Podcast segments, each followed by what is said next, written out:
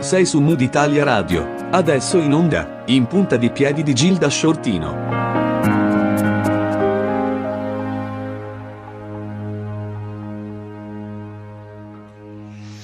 Buongiorno, buongiorno a In Punta di Piedi qui su Mood Italia Radio, il nostro appuntamento settimanale con eh, i, i, progetti, le iniziative, la, il racconto di testimoni della nostra vita, soprattutto attraverso le, le belle iniziative. Oggi ne par- parliamo, abbiamo una bellissima iniziativa perché parliamo di un libro un libro ora, eh, di cui ci parlerà sia l'autrice sia i diretti protagonisti, perché è un, un libro eh, dal titolo Non avere paura, sono 12 storie di rinascita, eh, di, mh, raccontate proprio da eh, dei giovani, dei ragazzi che eh, hanno vissuto l'esperienza delle leucemie e dei tumori dell'infanzia.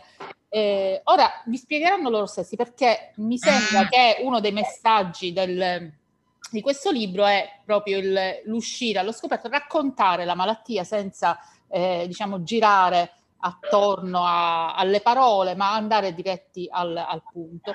Cristina Alcuri è una collega giornalista, ha curato questa, questa edizione, questa pubblicazione per conto dell'ASLT Liberi di Crescere, l'Associazione Siciliana contro le leucemie e i tumori infantili che nasce a Palermo nel 1982 per volontà delle famiglie di alcuni bambini ed è un'organizzazione di volontariato che ha sede all'Arnas Civico. c'è la presidente Ilde Vulpetti, ci sono i ragazzi, eh, Loredana, Manuel, Rosalia e, ehm, eh, Martina. e Martina, che poi eh, diciamo sentiremo di volta in volta. Io volevo dare la parola a Cristina che ci racconta eh, la genesi di questo lavoro e che cosa le ha dato.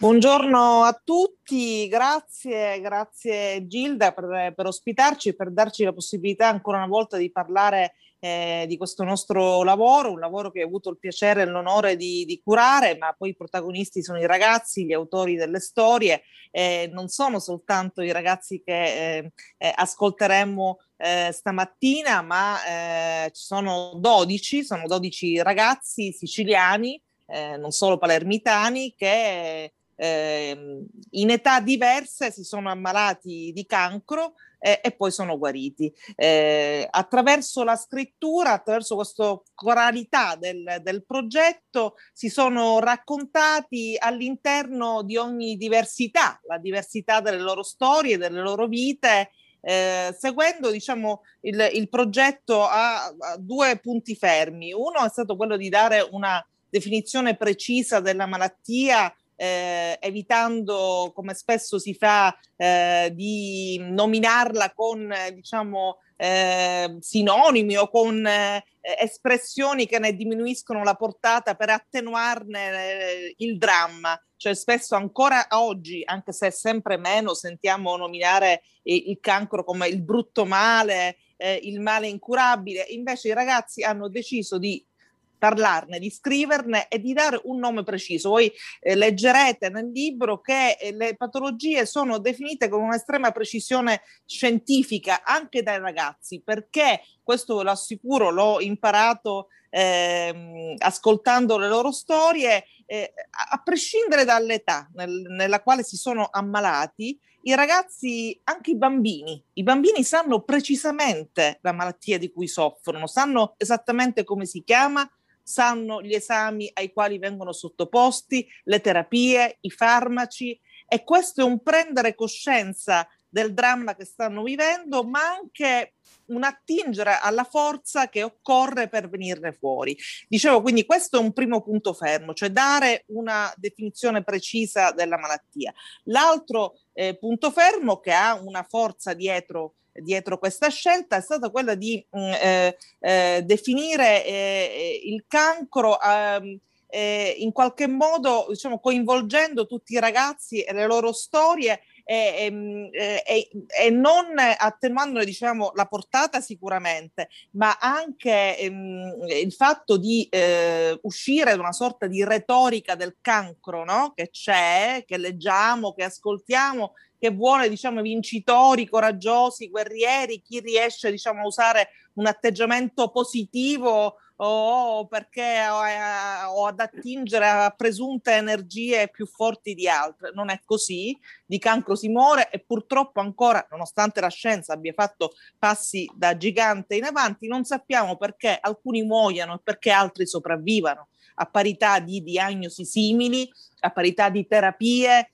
eh, non lo sappiamo, non lo sappiamo, però sicuramente i nostri autori hanno voluto, diciamo, uh, mi sentite ancora? Sì, sì, sì. Certo. Hanno, hanno, voluto sottolineare che ehm, non sono più bravi di tanti altri. Eh, dicevo gli autori, ne conoscerete tre stasera, però volevo nominare, se mi permetti Gilda, certo. velocemente. Certo eh, gli altri, sì, e cioè sì. Delia Cottone, Cristina Arnone, Martina Cannonito è con noi, Loredana Uccello è con noi, Ilenia Rubino, Gabri- Gabriele Morello, Manuel Rubel Paolino, Ilenia Coppola, Giulio Caramusa, Alessandro Bruno, Francesca Delfino, Rosalia Guarino che è con noi. Eh, lascio la parola eh, a voi e avremo modo poi di tornare a sottolineare alcuni aspetti che hanno segnato eh, la creazione di questo libro, di questo progetto. Grazie Cristina, poi la, la, tua voce è perfetta, limpida, chiara, vabbè, grande esperienza nel, nel, campo, assolutamente. Io volevo cominciare con, con non abbiamo deciso l'ordine eh, per, eh, di intervento, però volevo sapere chi vuole intanto raccontare la sua esperienza, poi Ilde, poi arrivo da te, però volevo diciamo così rompere il ghiaccio con eh, uno dei ragazzi, eh, cioè un maschietto solo, Manuel Ruben Paolino, però ci sono tre tre ragazze sorridenti. Chi vuole cominciare? Vorrei raccontare questa esperienza. Intanto proprio eh, nel, nel, riuscire a raccontare il dolore, la sofferenza, il cancro eh, con il, la, la, sua giusta definizione. Chi vuole cominciare? Io, io farei parlare eh, di Loredana Uccello, esatto. che, che, è la ragazza che ha avuto l'idea del, ah, del progetto, la trascinatrice di, di, di tutti gli altri. Tu li conosci bene, quindi vai, Loredana. Buongiorno a tutti. Eh, diciamo che la mia esperienza è nata quasi 19 anni fa, quando per la prima volta sono entrata nel reparto di oncoematologia pediatrica, che ai tempi si trovava all'ospedale dei bambini. Eh, da lì si è aperto un nuovo mondo per me, un nuovo mondo che mi ha fatto conoscere la mia seconda famiglia, perché i medici, gli infermieri, tutto quello che, che circonda il reparto, compresa la nostra associazione Asliti, poi diventa una famiglia. Eh, mi hanno detto che avrei dovuto fare delle terapie, quindi la chemioterapia e la radioterapia. Fortunatamente, nonostante fossi messa un po' maluccio, eh, mi è andata bene perché il mio percorso di terapia eh, è durato meno di un anno. Eh, dopodiché, insomma, ci sono stati vari controlli per capire se andava tutto bene, tutto è andato bene e ad oggi diciamo che ho deciso poi di prendere un po' le redini in mano, decidendo di entrare nel consiglio direttivo di Ausliti e di essere una parte attiva a livello di, dei ragazzi guariti. Per cui il mio intento è quello di poter testimoniare insieme ad altri ragazzi che dal cancro si può guarire, eh, che comunque a Palermo abbiamo una realtà che funziona molto bene eh, e che soprattutto possiamo comunque essere d'aiuto a chi in questo momento sta, sta vivendo la malattia. Eh, Ilde, eh, Loredana ci ha dato un assist, ci parla di, di, un'associazione che realmente poi funziona. Dico, le associazioni quando lavorano in campo sanitario eh, e sono presenti all'interno di una struttura eh, sanitaria, eh, inevitabilmente vivono eh, diciamo, tutte le, le, conseguenze di una sanità che non sempre va bene.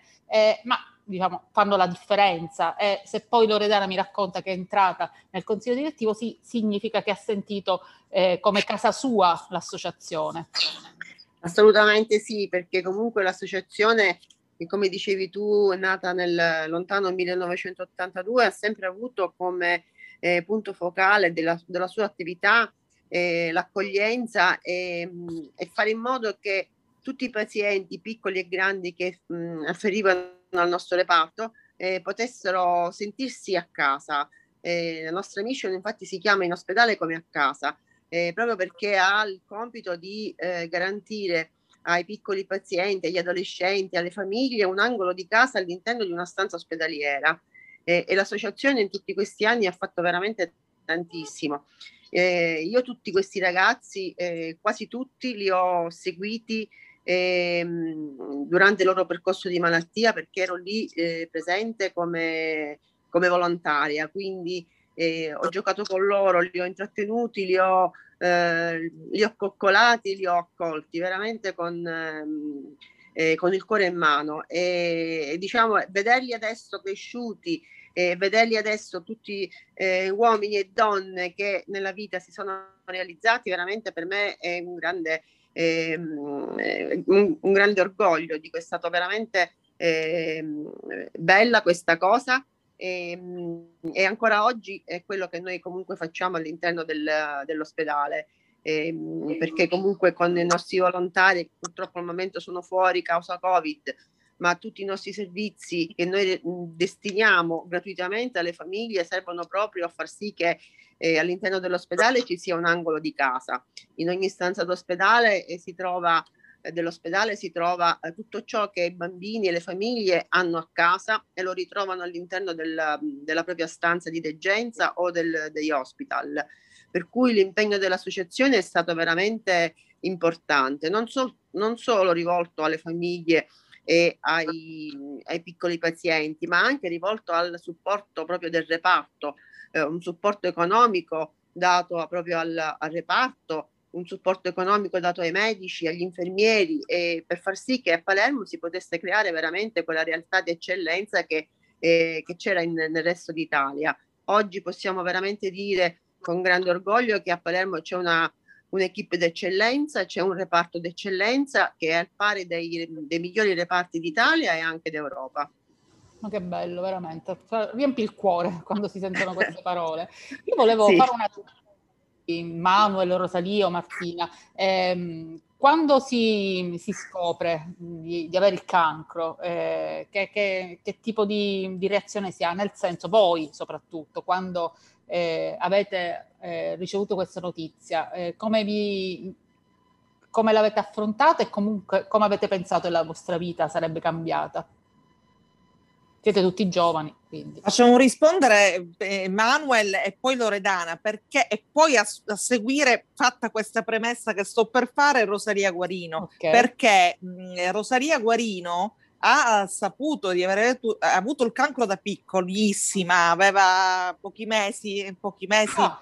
Eh, quindi no, non ricorda. Quindi certo. l'ha scoperto da grande, cioè mm. i genitori gliel'hanno detto da grande. Okay. Per cui le possiamo chiedere come ha scoperto dopo di essere Perfetto. stata malata. Infatti il suo racconto si intitola L'omissione. Per, proprio perché per molti anni i suoi genitori le hanno messo per proteggerla eh, questa diagnosi e la malattia. A me infatti allora, ogni racconto ha un titolo, quindi se poi mi dite il vostro racconto, diciamo, siamo più precisi. Allora, Manuel. Manuel.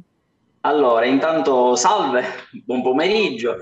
Allora, io quando l'ho scoperto, l'ho scoperto tramite mia mamma, perché mia mamma non, piange, non è una tipa che piange, quindi non l'avevo mai vista piangere così e l'ho scoperto da, da lei questa, che avevo questo problema, ecco, questa malattia. E poi da lì ho iniziato a crescere all'interno dell'ospedale perché, come diceva mm, Cristina Pocanzi, io mi informavo di tutto. A me tutto ciò che dovevano somministrare doveva passare ecco, sotto il mio comando, sotto il mio sguardo, perché avevo paura, ero, ero, piccolo, avevo l'età di nove anni e quindi non riuscivo a capire quello che mi stava succedendo perché vedevo piano piano dei cambiamenti all'interno del mio corpo, vedevo indebolire il mio corpo. Da un, ragazzino di nove anni con un'adrenalina alle stelle, vedere tutto questo, vedere iniziare a perdere i capelli, la perdita dei capelli e tutto il resto che ne concerne, diciamo che è stato molto molto pesante. Però io come ho affrontato il tutto, ho affrontato il tutto con la mia famiglia, con i miei genitori, e con i miei zii e con tutta la mia famiglia, perché loro sono stati il mio grande sostegno. come erano ai tempi, ancora oggi sono il mio grande sostegno loro. E, e quindi diciamo che grazie a loro ho affrontato del tutto, perché all'età di nove anni tu non hai dei veri e propri amici, hai dei compagnetti, hai, ok, hai anche degli educatori, delle persone che ti stanno intorno, ma non hai dei punti fissi ecco, a cui aggrapparti. E in quel periodo c'era veramente bisogno di avere un punto fisso ed erano la mia famiglia. Che bello. Possiamo raccontare, Manuel, un particolare del tuo racconto che è molto intenso e molto bello perché Manuel ha ricevuto un bidollo che arriva, oh. è arrivato dagli Stati Uniti. Vogliamo raccontare il momento dell'arrivo a Palermo, certo. Manuel? Sì, certo. Allora, ancora la pelle d'oca, quindi per ogni volta che ne parlo, perché è sempre un'emozione forte. Allora, io dopo, il, dopo, che ho avuto il secondo ciclo di, di, leucemia, di malattia, mi hanno, l'unica soluzione che mi hanno detto era il trapianto da un donatore esterno. Solo che il, donato, il primo donatore non era compatibile con me, fino al punto che abbiamo trovato questo donatore americano di Illinois. So soltanto questo, non so altro. Ehm, però comunque da quando è partito dall'America fino ad arrivare perché ha fatto scalo a Roma e poi da Roma a Palermo che è stato portato da due infermiere, due, due donne, è stato scortato da, dall'arma dei carabinieri da, da, quando è arrivato a Roma fino a Palermo per il semplice motivo che mio papà, visto che fa parte dell'arma dei carabinieri, tutti i colleghi erano molto vicino, vicini a lui e quindi hanno, avevano paura, ecco, avevano timore che questo midollo ci fosse un impedimento, ci fosse un qualsiasi problema perché sapevano le mie condizioni. Dopo aver fatto la radioterapia ero immobile in un letto senza parlare, senza muovermi, senza dare cenno di vita e quindi quella era la mia unica salvezza. E quando ho sentito le sirene dei carabinieri sotto l'ospedale eh, che arrivavano con questo pacco, diciamo, con questo midollo pronto per, per il trapianto, ero, ho tirato un sospiro di sollievo perché iniziavo a credere di nuovo di poter superare questo grande ostacolo, che appunto è un grande ostacolo per, eh. per tutti noi assolutamente. Eh. Ci vuole molto coraggio, tra l'altro anche se piccolo, comunque eh, dico, si è minimamente consapevoli, presumo, Cristina, giusto? Eh. Eh sì, assolutamente. Adesso facciamo intervenire eh, eh, Rosaria Guarino, dicevo che è l'autrice del racconto L'omissione, e poi invece affrontiamo un'altra parte del libro molto importante che vorrei collegare, se tu sei d'accordo, Gilda, al presente, cioè al tema dell'isolamento che stiamo vivendo okay. tutti noi con, con Martina Cannonito, che tra l'altro eh, dico è anche una psicologa, è ah, diventata okay. una psicologa e quindi ci può anche mh, dare la sua esperienza, raccontare la sua esperienza, ma dirci anche qualche parola che riguardi la situazione che noi stiamo vivendo tutti a causa del Covid. Okay. Rosalia, ci sei? Sì, buonasera, mi sentite? Sì, sì, sì, assolutamente. Buonasera a tutti. Come diceva appunto Cristina, non è stato piacevole il modo di, di scoprire il tutto perché appunto come racconto nel mio libro è stato citato appunto nelle scuole, alle scuole medie una ragazzina e mi ha denominata dalla cosiddetta tu sei stata malata, mi ha dato della malata, quindi da lì il pianto a casa, e la ricerca, la spiegazione appunto da parte dei miei genitori del perché mi fosse stato attribuito questo malata. E quindi da lì è stata una ricerca continua di foto, di video che io ho sempre rifiutato perché da lì partiva subito un pianto interrotto. E papà più volte ha provato e riprovato, ma non c'è stato nulla da fare, fino a quando appunto non mi è arrivata la proposta da parte di Loredana che mi diceva appunto se mi andava di raccontare la mia esperienza, esperienza che comunque io non ricordo nulla perché avevo l'età, le tenera età di sei mesi, quindi è stato tutto un racconto da parte dei miei genitori, sarà stato anche per loro un lavoraccio dovermi raccontare, dover soprattutto certo. rivivere il tutto. E, e, quindi possiamo dire è stato un mettermi alla prova per scrivere e per sentire appunto questo racconto. Quando è successo di, dell'avere scoperto appunto di questa malattia, non è stato molto piacevole, perché appunto oltre all'essere stata denominata appunto come una malata, il vedere le foto da così piccola comunque è stato un trauma, eh, senza capelli, eh, senza parenti, perché comunque nelle foto da piccola non, non, avevo parenti accanto, se non quelli che mi venivano a trovare, perché comunque stavamo noi a Monza. avevamo appunto la casa lì, ero in cura a Monza e, e quindi è stato per me non piacevole. Ci credo. Che poi comunque quando tu eh, hai scoperto tutto eri già grande e già eri guarita. Eh, sì, ero già grande, però ancora non consapevole di poterla prendere in, man- in maniera piacevole, in maniera diversa. Come se fosse un'altra persona rispetto Infatti, a te. non mi rispecchiavo. Infatti, Cristina, come vedete, però, però è riuscita poi a venire fuori e a raccontarsi, quindi un percorso eh, a soli vent'anni, sì, perché... perché... è giovanissima Rosalia, per cui... Si può dire che il racconto completo l'ho avuto appunto scrivendo il libro, perché andavo chiedendo loro le date, tutto l'accaduto, e quindi lì ho avuto una visione più completa, magari ero anche più grande. Quindi... È stata una liberazione anche per i tuoi, presumo, nel, sì. nel riuscire a condividere con te questo, certo. percorso. Dicevi Cristina Martina che ci racconta anche un po' il, la, l'adattamento, comunque la, la, sì. diciamo, la, il calo nella realtà. Sì, ci, ci, può raccontare il tema dell'isolamento che affronta okay. benissimo nel, nel, suo racconto, ma okay. siccome Martina è una grande eh, narratrice, lascio la parola okay. a lei. È collegata? Sì, sì, buongiorno, buongiorno, a tutti, grazie innanzitutto insomma, dell'opportunità che nonostante il tempo sospeso che ci ritroviamo a vivere è un motivo importante di continuità e di riallacciarci via via alla normalità, speriamo presto. Eh, sì, eh, diciamo che il tema dell'isolamento l'ho mh, narrato all'interno del mio racconto anche perché essendo stata adolescente in quel periodo di diagnosi eh, di leucemia eh, promielocitica acuta e ho avuto molta consapevolezza insomma di ciò che accadeva e quindi anche i ricordi sono stati molto ehm, vividi anche nel tempo, insomma sono stati conservati con molti dettagli. Ehm, in particolare ho ho citato il, um, una parte in cui osservavo la vita che scorreva eh, affacciandomi alla finestra, perché la, la, sospensione ovviamente riguardava soltanto me in quel periodo quando tutto continuava, cioè proseguiva normalmente e io mi sentivo indietro rispetto agli altri.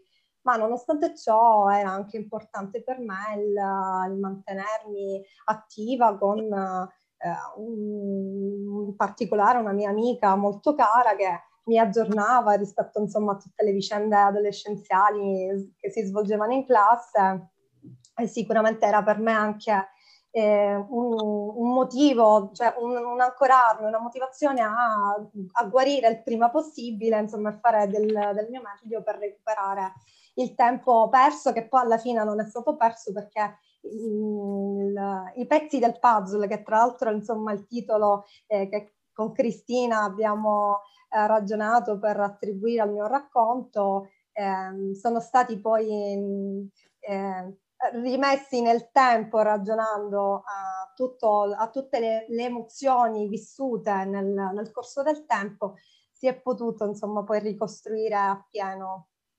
eh, tutto il, il, vissuto di dolore, ma nel tempo poi appunto ragionandoci nell'attuale, eh, devo dire che poi alla fine anche del positivo è, è stato possibile recuperare da questa esperienza. Ma poi trasformando tutto in testimonianza è già positivo. Cristina, ehm, tanto grazie Martina. Eh, okay tu hai aiutato un po', eh, ma mi sa che già c'erano delle storie, già loro avevano cosa raccontare, però tu penso che hai aiutato a tirare fuori, diciamo, particolari momenti anche eh, del, del, proprio essere per poter raccontarci anche, eh, per fare arrivare a noi al meglio queste storie, giusto? Cristina è stata fondamentale in questo eh, per noi, è stata il nostro porto sicuro. Vabbè, diciamo che la scrittura in questo aiuta molto, nel senso che le parole, le parole sono già riconoscimento, no? Io poco fa facevo eh, riferimento al progetto corale, in fondo loro a- avevano già iniziato un percorso per conto loro. E poi è nata l'idea di, di questo libro, eh, con Loredana ci siamo confrontati e poi a poco a poco ho conosciuto loro in una torrida estate, quasi di due anni fa, per cui ci siamo confrontati, sentiti molto al telefono e sono nate le parole, sono nate anche le immagini e, ehm, e le loro storie. I titoli li abbiamo scelti insieme perché sono eh, emblematici delle loro storie. Per esempio, ah, eh, c'è la storia di Lenia Coppola che abbiamo intitolato Adele, mio fiore del deserto, perché eh, questa è una delle storie più belle del libro, sono tutte belle, vi invito a leggerle, però questa è emblematica perché eh, racconta di, della nascita di una vita di appunto di Adele, che è la figlia di, di Lenia Coppola, nata in maniera diciamo assolutamente imprevista per uno dei miracoli della vita e anche della scienza. C'è una bambina che, che, nasce da un corpo sottoposto a delle cure molto molto pesanti perché Ilenia ha avuto un cancro eh, molto molto invasivo, è stata operata più volte, ha perso anche l'uso delle gambe, per cui i medici le avevano detto quasi sicuramente non potrai avere un bambino. Per cui quando lei si è accorta di essere incinta con il compagno quasi non, non ci credeva. E quindi è nata Adele, che è una bellissima bambina, il suo fiore del deserto, eh, ed è anche la mascotte del, del nostro libro. Eh, tenevo anche a dire se riusciamo intanto a inquadrare il libro, questo, questo è il, il, nostro libro edito da, da Torri del Vento, eh, le mani, le, le, mani sono le mani dei nostri protagonisti. Eh, con eh, un, un, fiocchetto giallo che è il simbolo di un'iniziativa nazionale eh, che mette pro...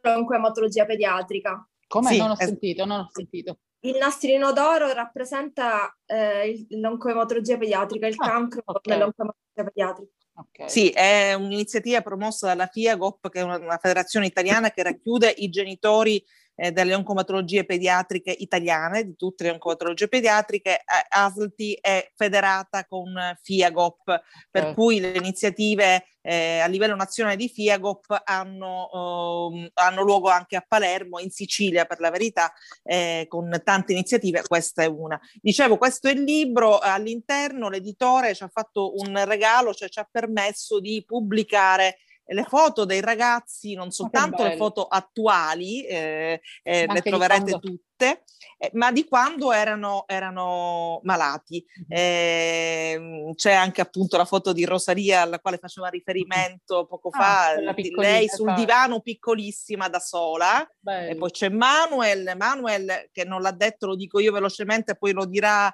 eh, magari ce lo racconta lui, eh, Manuel, eh, il suo racconto si intitola Il cuoco a Bruxelles perché oh. è un cuoco eh, ed è div- ha, ha, imparato a cucinare nelle cucine dell'ospedale dei bambini. Cioè, oh, la sua dico. passione è nata in ospedale.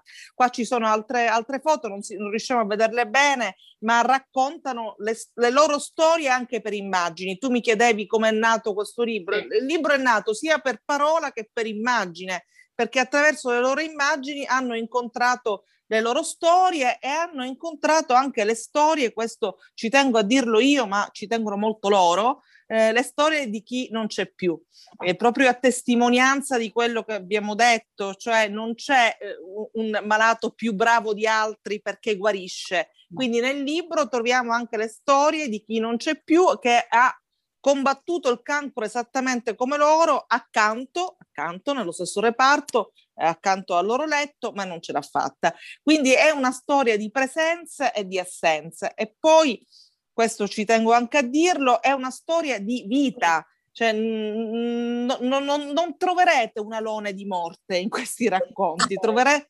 troverete la vita perché, poi lo vedete, tra l'altro è passato quasi un anno da quando è uscito eh, il libro e mh, le loro vite sono andate avanti come le vite di tutte noi, ma eh, sono, molti di loro sono, hanno raggiunto traguardi al lavoro, sono di, si sono sposati. Eh, il nostro Alessandro Bruno è diventato per la seconda volta papà, quindi anche queste sono delle nascite certo. eh, volute, ma che probabilmente statisticamente non c'erano messe, ecco, diciamo esatto, così. Esatto. Quindi Manuel è un cuoco, uno chef, cosa, quindi a Bruxelles. Cioè, nel senso, sei in giro per il mondo, questo momento Sì, è un sì, po' sì. complicato. Come diceva Cristina, la mia passione è nata all'interno del, appunto, del reparto, perché prima, come può confermare anche Hilde, c'era la possibilità che c'era un piccolo cucinino dove tu potevi cucinare le tue prelibatezze tranquillamente senza che nessuno ti disturbasse, ecco. Però a sua volta ci sono, eh, cioè cucinavo, ma- cucinavo anche per i medici e mi trovavo lì, facevo un piatto di pasta anche per i medici che erano di turno, per gli infermieri, perché giustamente li ricordiamo, loro sono, i, no- i medici e gli infermieri sono sempre presenti, sono stati e sono sempre presenti lì all'interno del reparto senza mai guardare orario, mai guardare un pranzo, mai guardare una cena. Eh, danno tutto, tutto per noi. E infatti li voglio ringraziare per tutto quello che hanno fatto sia per me che per tutte le persone che, che sono lì all'interno dell'ospedale, chi è guarito, eh, perché sono veramente delle grandi persone. Prima Facciamo anche i nomi, facciamo cominciare, Sì, a cominciare sì, dal, dal sì. primario dell'oncomatologia pediatrica, il dottore Paolo D'Angelo, e poi Emanuele eh, cita, puoi citare gli altri medici. Ottavio Zino, Delia Russo, eh, Piero Ferrugia e tanti e tanti altri, Serena, eh, poi anche quando c'è Antonella Grigoli, quando c'ero io, però adesso non è più lì, eh, poi c'erano Alessandra, eh, non mi ricordo il cognome. Insomma, Però- dobbiamo dire tanti. anche Tanti. che eh, dico, ci sono anche tanti altri medici, ma Sì. anche gli infermieri. Pensa che alle nostre presentazioni, Gilda, a Palermo, eh, sono venuti a trovarli anche degli infermieri che non lavorano più in oncomatologia Fantastico. pediatrica e che hanno ritrovato questi ragazzi a distanza di anni, cresciuti con, eh, con figli e con... eh, Vabbè, i loro figli, e con le loro vite. vabbè, Sì. come se fossero i loro figli. Sì. giovani, assolutamente. Tra l'altro, l'età è tra i 20 e i 32 anni, 33 anni, quelli che diciamo ora, giusto? Sì, Eh, sì, sì, sì. Però la più giovane è Rosalia che entra, diciamo, nel reparto, che diciamo vive questa esperienza, giusto o no? Sì, sì, sì, credo Sì. che sia la più giovane, sì, Sì, sì, sì, credo di sì. esatto. Adesso poi a differenza di uno o due anni, Esatto, comunque esatto. eh, sì, è, è la più giovane. Però Manuel è uno chef, Martino una psicologa, Loredana e Rosalia, cosa avete deciso di Io sono prossima alla laurea in scienze dell'educazione prima infanzia. Perfetto. In estate dovremmo concludere. E quindi vuoi fare cosa? Qual è il tuo obiettivo? Il tuo L'educatrice nel nido. Appunto il legame continua. Esatto. Che bello. Sì, e dobbiamo dire che molti di loro, molti di loro hanno scelto delle professioni che in qualche modo sono collegate ai bambini, che mi Sì. sembra una cosa bellissima. Eh, abbiamo educatori tra loro, appunto psicologi dell'infanzia. Eh, volevo anche mh, eh, far intervenire Martina Cannonito perché Martina, eh, che è una psicologa, eh, ha scelto, eh, ha, ha fatto una scelta particolare che vorrei ci raccontasse lei, che non è stata una scelta facile. Eh, Martina, ce la vuoi raccontare? Sì, sì, io sono psicologo dell'età evolutiva in realtà. Ehm, ho scelto di fare il tirocinio in reparto durante il- eh, la fase della, mh, della laurea specialistica perché credevo che fosse importante proprio per me, per il mio percorso di vita, ehm, ripartire da mh, un irrisolto perché effettivamente a quel tempo io molte cose me le negavo.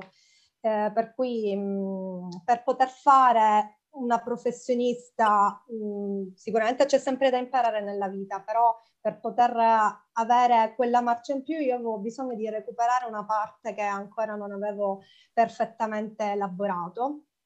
Ehm, ho chiesto insomma allo psicologo Rino Tornina se insomma io potessi essere pronta per il percorso e mh, fortunatamente insomma mi è stato accordato grazie anche al dottore D'Angelo.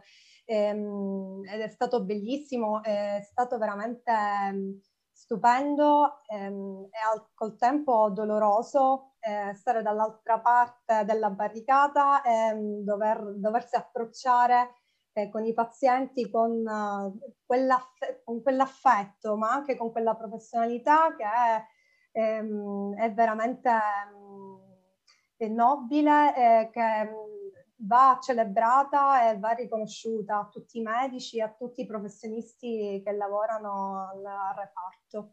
E, e dobbiamo anche dire che l'unico che sapeva, che sapesse della tua presenza lì era il primario, poi gli altri non, non, non si ricordavano primario, di questa giovane no. donna che era stata invece una paziente. Sì, sì, il primario in realtà non, non sapeva il momento esatto in cui sarei stata lì. Eh, mi ha riconosciuta dagli occhi anche perché comunque magari in maniera circospetta lo guardavo, cercavo insomma di non farmi notare perché volevo insomma eh, vedere se in qualche modo qualche ricordo eh, di me ci fosse stato, però insomma i medici non dimenticano nessuno dei pazienti e per me è stato motivo di orgoglio essere lì anche in un'altra, in un'altra veste. La, l'idea di non rivelare che io fossi un, un ex paziente è stata per un duplice motivo. Innanzitutto per me perché tornava utile mettere in atto quelle che sono le tecniche psicologiche adatte per poter lavorare con eh, gli elementi essenziali no, del mestiere. E in secondo luogo anche per evitare un eccessivo um, attaccamento e anche un'indagine da parte del, dei pazienti, anche dei genitori che inevitabilmente avrebbero magari chiesto la mia esperienza personale che comunque non sarebbe tornata utile per il certo. loro percorso perché ognuno ha le, le proprie eh, caratteristiche, non è detto che insomma alcuni elementi siano necessariamente esiti, cioè possano approdare ad esiti negativi, per cui certo. è stata anche una tutela per loro. Questa scelta. Dico, siete un, cioè, un'infusione di coraggio e di positività, penso anche per i genitori a questo punto, dico il, il vostro approcciarvi alla, alla malattia. Alla malattia. Sì, specialmente per i genitori, specialmente per i genitori. Eh, quando ci vedono, per loro è non lo capiscono, anche se alcuni eh, ti, ti domande ti dicono ma tu pure li hai persi i capelli come me. Però per i genitori vederci grandi e sapere che noi abbiamo avuto eh, la malattia in età adolescenziale opp- oppure appunto da, da molto piccoli, eh, per loro è, mm, cioè, no, non, non li so nemmeno descrivere i loro occhi perché è veramente, è, è bello, è proprio veramente bello guardare come ci guardano con quell'ammirazione. E noi speriamo sempre che i loro figli saranno poi un giorno come noi ma sicuramente. Dico, se... ah, eh, Gilda, il, il, libro è anche una storia di famiglie, nel senso Infatti. che appunto nel caso di Rosalia la storia è stata ricostruita grazie al contributo dei genitori che hanno ripercorso quei momenti, ma è una storia di papà e mamme che hanno, hanno sofferto accanto ai loro figli, hanno dato coraggio, per esempio il, il racconto di Alessandro Bruno si intitola Il profumo del limone appena tagliato, e nasce, eh, Alessandro si è ammalato a tre anni, c'era piccolissimo anche lui eh, e quindi ha pochissimi ricordi, però ha questo ricordo del limone appena tagliato perché era il limone che stava nel bicchiere di Coca-Cola che il padre oh eh, gli faceva bere dopo le chemioterapie, per cui eh, il padre gli ha spiegato, guarda, il profumo del limone, se tu lo senti, anche se non ti piace, è importante perché significa che, che sei vivo e quindi le, le terapie, anche se sono pesanti, anche se in questo momento tu stai male, però sono diciamo, il mezzo per poterti sentire vivo per potersi salvare. E infatti Alessandro mm. si è salvato e, e, oggi è un giovane uomo di 37 anni eh, che sta per diventare per la seconda volta papà, dicevamo poco fa. E Loredana, non ci hai detto però il infatti, tuo lavoro esatto. e se ci parli anche del, del, tuo progetto, del progetto che aiuterà le donne in, in chemioterapia, perché ah. è importante e bello. Sì, io negli ultimi anni mi sto riscoprendo in tante cose. Diciamo che di base sono un estetista, ho studiato per diventare un estetista. Eh, ad oggi sono una futura maturanda 2021, quindi sto per prendere il diploma. Eh, diciamo che io, nonostante eh, sia un estetista, eh, come diceva poco fa Cristina, i nostri lavori ehm, c'è chi eh, li ha presi, eh, cioè ha deciso di farli di, di farli in base eh, ai bambini, legati ai bambini. Io invece l'ho, ho legato questa cosa alla cura, alla cura verso gli altri, al prendermi cura degli altri.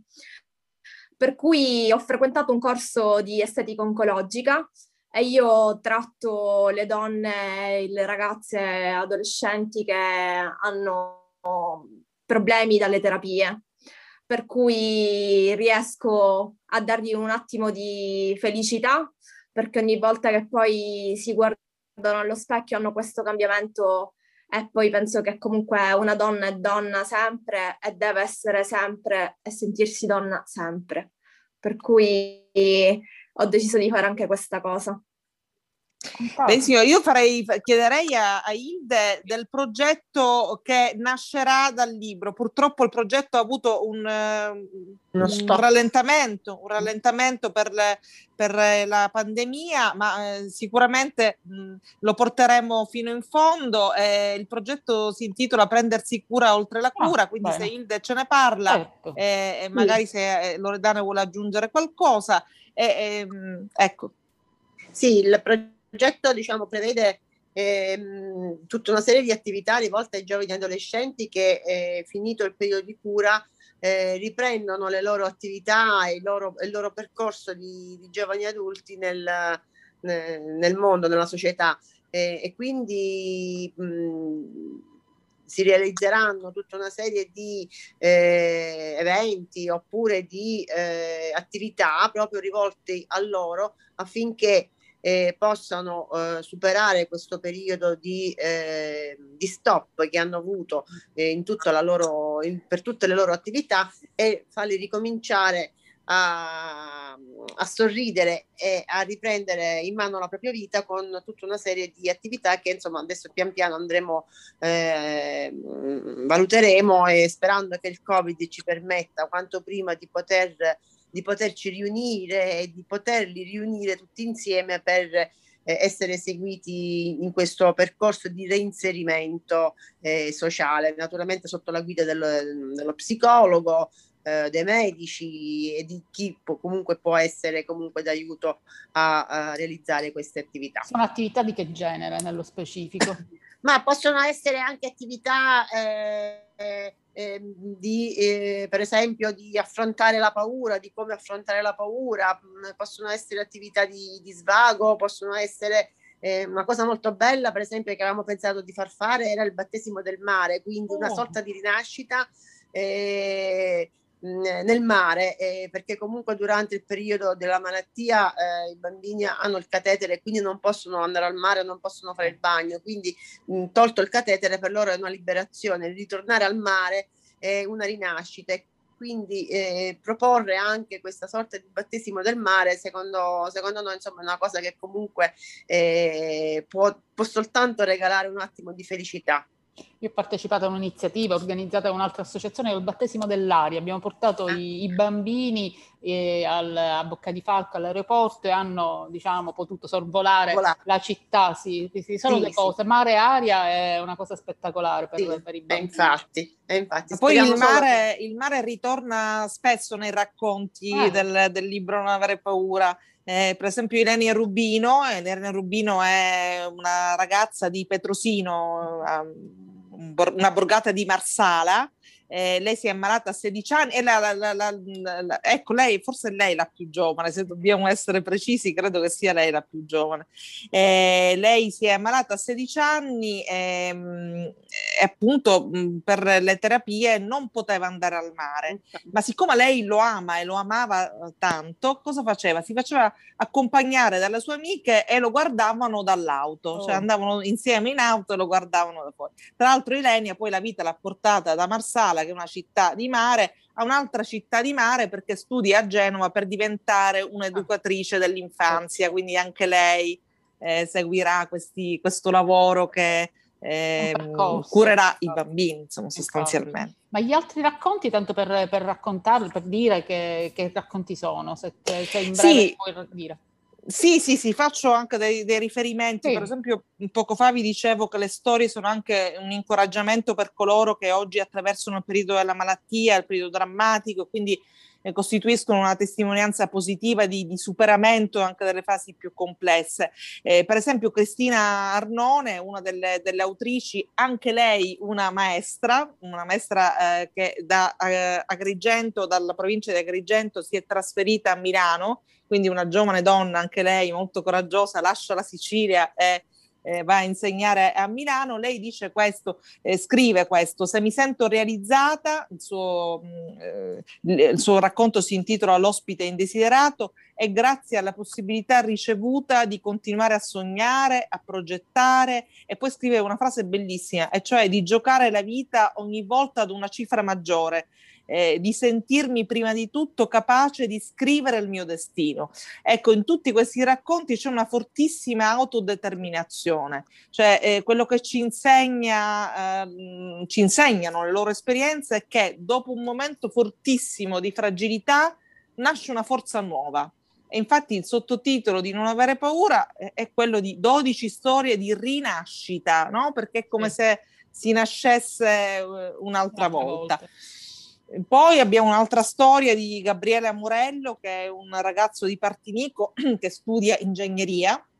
Si è iscritto lo scorso anno perché lui è un appassionato di matematica e di informatica. Ilde sorride perché Gabriele Amurello è, è uno dei ragazzi che lei è, ha seguito e, e, non solo lei, anche altri volontari, volontari altri operatori molto molto bravi come Giuseppe eh, che lo ha seguito diciamo in, eh, per tanto tempo. E, e, e, Giuseppe è un informatico si occupa in, in reparto di informatica e eh, grazie a queste lezioni chiamiamole così di, di Giuseppe eh, Gabriela Morello ha scoperto la sua passione per la matematica, per la logica, lui è uno molto razionale, però contemporaneamente anche molta fantasia, è un ragazzo sì. molto irruente, molto...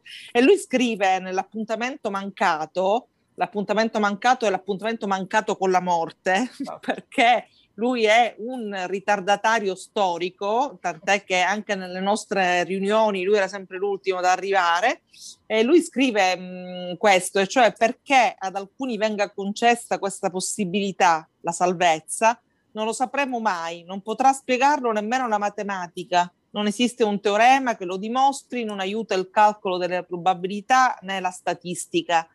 Quindi è questo, è questo l'approccio. Tra l'altro la mamma di Gabriela Morello è un'altra di queste mamme protagoniste dei, dei racconti ed è molto attiva eh, nell'organizzare proprio anche dei, dei momenti di crescita eh, per il figlio, ma non solo per il figlio, per tutti loro, anche incontrando altri ragazzi nelle, nelle scuole, per esempio. Infatti volevo, tu mi hai, mi hai diciamo, preceduto nel, volevo fare una domanda ai ragazzi, eh, se proprio eh, vi siete fatti voi una domanda eh, perché io ce l'ho fatta eh, ed altri no, se vi siete dati una risposta soprattutto. È una domanda che ci facciamo sempre, tutti, parlando poi tra di noi, perché ovviamente si è creato un, un bellissimo legame tra di noi, spesso ci ritroviamo a parlare. Ed è una domanda che ci facciamo sempre spesso, ma la risposta non c'è, perché non, non, non ce l'abbiamo. Non, non e a quel punto, invece di darci una risposta, preferiamo invertire la domanda del tipo perché non a me? Vero Loredana, tante volte. Molte volte. Esattamente. Manuel, tu che nutri anche le persone, diciamo quindi è anche un altro tipo di, di vita che, che dà alle persone. Cura, cura, siete tutti.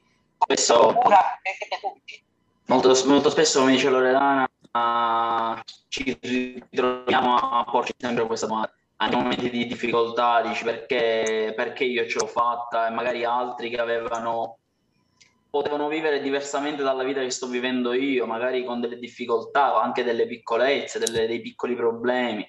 E quindi questa domanda, diciamo, ti sorge spontanea.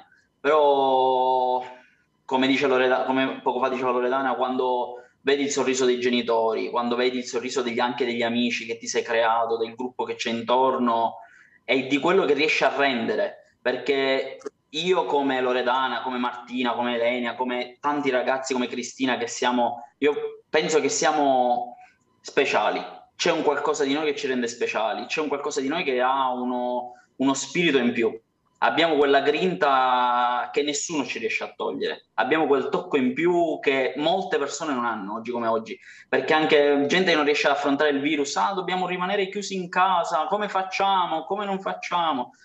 Intanto noi siamo qua, eravamo chiusi dentro un reparto, dentro una stanza, non dentro un reparto. Dentro una, dentro una camera sterile, ecco, una ah, camera sterile nella quale non può entrare nessuno. Senza poter vedere nessuno, senza... Intanto siamo qui, siamo qui, siamo più forti di prima, andiamo avanti, sempre a testa alta. Questa è quello, l'unica cosa che posso dire. Rosalia. Anche a me spesso capita di pormi la domanda, ma senza mai nessuna risposta. Io credo non la risposta sta in quello che dice Manuel, in riuscire sì. poi a, a, a, dare qualcosa, cioè vai avanti, crei, costruisci. Sì, eh, vai avanti per la tua strada. E Io... cerchiamo anche soprattutto mh, di far capire agli altri il valore della vita, perché spesso mh, noi in generale, la gente, le persone, danno tutto per scontato. Sì. Noi abbiamo imparato a non dare tutto per scontato perché attimo per attimo è un, un minuto che vale la pena di vivere e sai che lo devi vivere bene. Esattamente. A parte leggere il libro, ma c'è, c'è, bisognerebbe incontrarvi almeno una volta alla settimana per riuscire diciamo, a avere veramente quell'energia giusta per, per, andare avanti. Però è vero, è vero. Abbiamo lavorato tanto su noi stessi per arrivare anche a questo. Perché rimane, è... da, rimane Martina da far rispondere, credo che ci sia. Eh, non, la rivediamo nel, non la vediamo nel riquadro, ma c'è. No, no, no, io la vedo, io la vedo. Cioè, ecco, okay. appare, sì come dicevo poco fa che stavo intervenendo, eh, sì. abbiamo provato tante volte, visto che una risposta è impossibile dare, abbiamo provato a invertire la, la domanda del, della serie perché non a me? Eh, di fatto ehm, cioè, essere eletti a questo compito per la sopravvivenza alla fine approda sempre a qualcosa di positivo eh, ed è proprio questo che è il, il, nostro messaggio, cioè non necessariamente poi alla fine una malattia deve essere associata alla morte e questo noi lo vorremmo far capire, lo vogliamo diffondere e ringraziamo insomma voi anche per l'opportunità nonostante il periodo di, insomma, di dare voce a questo messaggio eh, perché è importante, dovremmo sempre ringraziare insomma di quello che ehm, riusciamo a godere ogni giorno. Siete voi quelli che date l'energia, non è che eh, la, siete voi speciali eh, e, riuscite a, ad affrontare le cose in maniera diversa, non è la malattia vi avrà aiutato a tirare fuori tutto questo, ma già lo siete di vostro, quindi non imparate, già lo avete dentro questa capacità di, di, reagire alla vita. Questo statene certi, perché non è, non è così scontato. Io purtroppo andiamo verso la fine e, e, verso la fine io volevo che poi Hilde ci raccontasse del, della prossima festa della mamma. Volevo chiedere a Cristina se c'era qualcosa che avevo dimenticato che volevi, diciamo, sottolineare. Io volevo, a proposito di, di, quello di cui stavamo parlando, volevo citare eh, Giulio Carramusa, che è un altro dei ragazzi, mm. eh, a proposito dei mestieri che hanno scelto, Giulio sta per diplomarsi in infermieristica, eh, quindi sarà un infermiere, un futuro infermiere, in questo momento fa tirocinio all'ospedale Bufalini di Cesena e possiamo immaginare che, che non, non sarà un momento un momento facile anche per lui. E lui dice quali sono gli insegnamenti ricevuti dalla mia esperienza. Scrive, ho capito che la malattia è un percorso, un percorso in salita, come un bravo maratoneta, non bisogna mai scoraggiarsi e arrendersi, anzi occorre concentrare tutte le forze per raggiungere il traguardo, facendo tesoro di tutti i sorrisi, le parole, gli abbracci di chi ci ha voluto bene nel corso della gara per la vittoria. Tutto ciò rende eh, persone migliori, scrive eh, Giulio. Eh, oltre a Giulio, un'altra delle autrici, Delia Cottone, è un medico, perlomeno sta per diventare un medico, studia medicina a Palermo. Quindi vedete eh, il loro percorso sicuramente è stato segnato dal, da quello che hanno vissuto. Probabilmente Delia Cottone in particolare dice io probabilmente avrei fatto lo stesso il medico, quindi lei premette questo, però, però qualcosa esatto, è rimasta. Lo farà anche in maniera molto diversa. Ok, certo. grazie Cristina. Ilde, andiamo alla conclusione. Eh, sì. Cosa allora. ci aspettiamo? Intanto se vuoi fare un, diciamo, una conclusione rispetto a queste meraviglie di ragazzi che, che sono qua in rappresentanza, questo lavoro e soprattutto poi parliamo anche della festa della mamma. Ma eh, come dicevo prima, sono eh, ragazzi che io ho visto bambini e che ho visto crescere eh, e quindi eh, questa cosa veramente mi, mi riempie il cuore. penso anche a, ai tanti bambini che purtroppo, come eh, sappiamo, non ce l'hanno fatta ehm, e devo dire che veramente eh, questo messaggio che loro hanno deciso di dare tutti insieme è, è importante e fondamentale, prima di tutto perché comunque dà uh, alle famiglie, quindi ai, propri, ai, genitori, un messaggio di speranza, ma sicuramente dà un messaggio uh, di lottare tutti insieme affinché eh, più bambini e più uh, adolescenti possano veramente uscire proprio dal tunnel del cancro ed uscirne vittoriosi. Eh, oggi per fortuna la, la, ricerca è andata avanti, quindi possiamo dire che con eh, diciamo oggi l'85% dei bambini affetti da leucemia e tumori o tumori eh, guarisce soltanto con la chemioterapia. Rimane ancora una percentuale eh, discretamente alta per quanto riguarda i tumori cerebrali e lì la, la, insomma, la ricerca va avanti e continua a, a dare ottimi risultati dobbiamo veramente eh, far sì che eh, tutti insieme ehm, eh, dare una mano veramente alla ricerca e dare una mano a queste famiglie che in questo momento lottano eh, con i propri bambini, con i propri ragazzi eh, contro la malattia. E l'associazione è lì anche per, per aiutarli, per sostenerli, eh, ma per fare questo naturalmente servono i fondi, servono i fondi, e, mh, la raccolta fondi deve andare avanti e devo dire che durante il periodo diciamo dello scorso anno dove c'è stato il lockdown totale, la generosità uh, non, si è, non si è fermata. E, diciamo, i nostri eh, cittadini palermitani sono stati comunque, hanno continuato comunque ad essere accanto all'associazione e, ehm, e siamo riusciti a fare tanto eh, durante lo scorso periodo diciamo, di lockdown totale. E continuiamo ancora adesso, eh, abbiamo in mente tante, tanti progetti da realizzare. E, ehm, come dicevo, la i fondi servono, sono importanti per noi perché ci permettono di aiutare. La prossima raccolta fondi che stiamo lanciando, che lanceremo a breve, è quello per la festa della mamma. Il 9 maggio sarà la festa della mamma. Eh, quest'anno, insomma, eh, proponiamo di acquistare una piantina eh, per simboleggiare proprio la cura eh, che si deve mettere affi- affinché eh, la piccola piantina possa diventare una bella pianta rigogliosa. Eh, ed è questo il messaggio che vogliamo, che vogliamo lanciare eh, e naturalmente accompagnandolo con un'ottima cioccolata che ci, ci dà l'energia e la forza. Assolutamente. quella ci vuole. Non pensiamo alle diete in questo momento, pensiamo soltanto a caricarci di, di nuova energia affinché tutti insieme possiamo uscire da questo maledetto periodo che veramente non, non, non, ci aspettavamo mai di poter vivere, di poter vivere esatto, assolutamente. Quindi per chi volesse contribuire, infatti diamo i riferimenti, esatto, riferimenti dove? Dove vi sì, troviamo? Ci può contattare innanzitutto eh, presso la nostra sede al padiglione 17C dell'ospedale civico di Palermo, poi basta cercare liberi di crescere.it, lì ci sono mm. tutti i riferimenti telefonici, mail e quant'altro, e poi seguire la nostra pagina Facebook dopo, dove diciamo pubblichiamo tutte le nostre iniziative, tutti i nostri successi e, e, e chiediamo insomma sempre lì l'aiuto del, dei nostri sostenitori che sono veramente tanti e veramente molto generosi. E naturalmente il libro, il libro, si può, il libro, il libro si può trovare anche, anche lì, eh, sì, sì, sì. anche il libro presso la nostra sede è lì disponibile, quindi chi lo vuole acquistare con un contributo di 15 euro può venire a acquistare direttamente il libro. Esattamente, è l'occasione per venirvi a trovare, quindi. Certo, assolutamente sì. Esattamente. Perfetto, io vi ringrazio per essere stati miei ospiti oggi Grazie qui a, a voi. Punta di Piedi, Mood Italia Radio, mooditaliaradio.it, abbiamo anche la, la pagina Facebook, mettete mi piace, i ragazzi soprattutto, visto che voi smanestate, Condivideremo poi.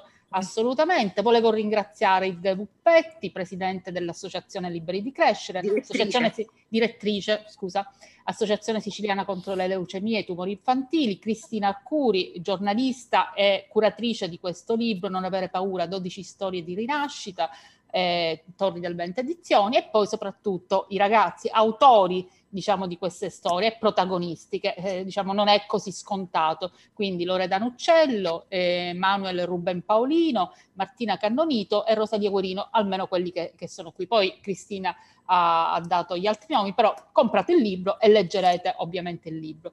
Di nuovo grazie e Grazie. vi auguro un buon proseguimento.